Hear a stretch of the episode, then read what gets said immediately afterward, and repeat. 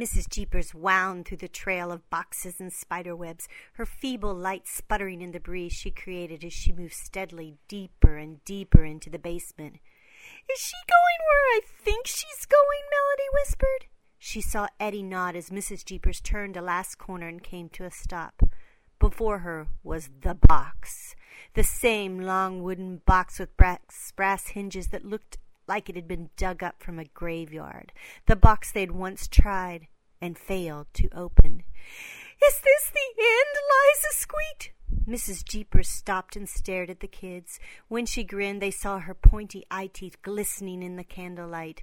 Suddenly, a chilly draft crept through the basement. The candle flickered, it sputtered, and then the candle went out, leaving the four kids and their vampire teacher in total blackness.